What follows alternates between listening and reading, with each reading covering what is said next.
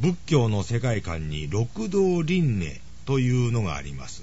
私たちは地獄、ガキ、畜生、修羅、人間、天上という6つの迷いの世界をぐるぐる回っているものだという考え方です。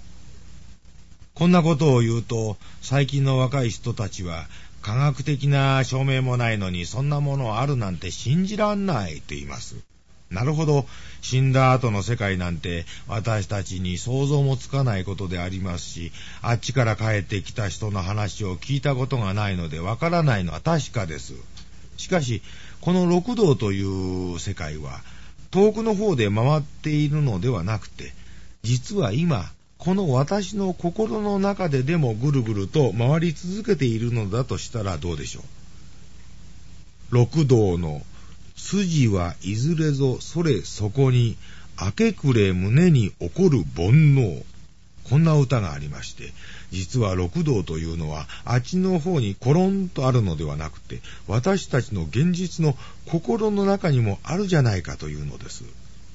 まさかと思われる方は、次を聞いていただきたい。まず、地獄ですが、よく新聞の見出しに、さながら地獄絵図などということが出てきます。大事故の惨状を表すときに使うわけですが、あればかりが地獄じゃない。交通地獄、受験地獄などというのもあります。しかし、これもなんだかこの私というものを抜きにして客観的に眺めているような感じがします。六道の辻はいずれぞそれそこにですから、私の心の中にあるんです。ではどんな心を地獄というのかと言いますと、人を責める、人を裁く心、これが地獄だと言うんです。この夏、私も、自動車の免許を取るためにね、えー、教習所に通ったんですけれども、地獄ですね、あれは。えー、教習が終わった若い女の子の話聞いてるとすごいですよ。は、あ、またあの先生に叱られた。ひどいのよ。足で蹴るんだから、もう嫌。あんな先生死ねばいい。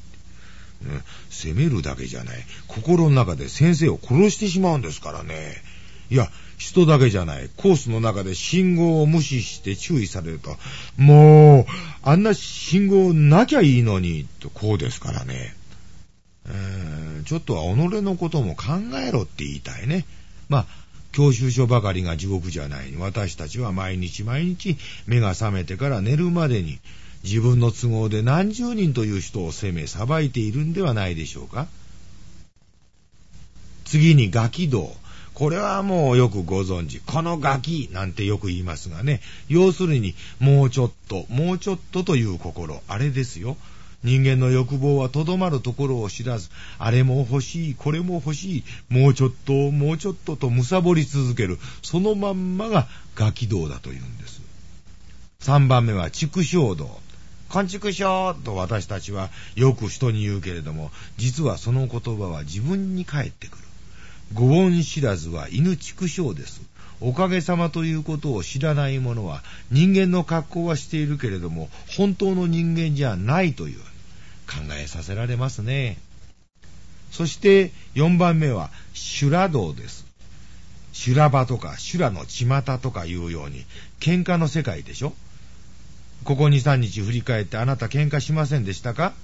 してませんと答えた方は修羅道だけは素通りかと思えばそうじゃない。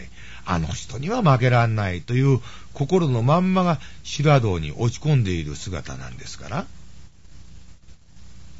地獄、ガキ、畜生、修羅と六道の中の四つの世界までを私たちの心の中で眺めてみたわけですが、どうでしょう？私たちの毎日の生活というものは、これの連続ではないでしょうか？井戸端会議の話題にしたってひょっとしたらこの四つの世界の付き合いかもしれませんね。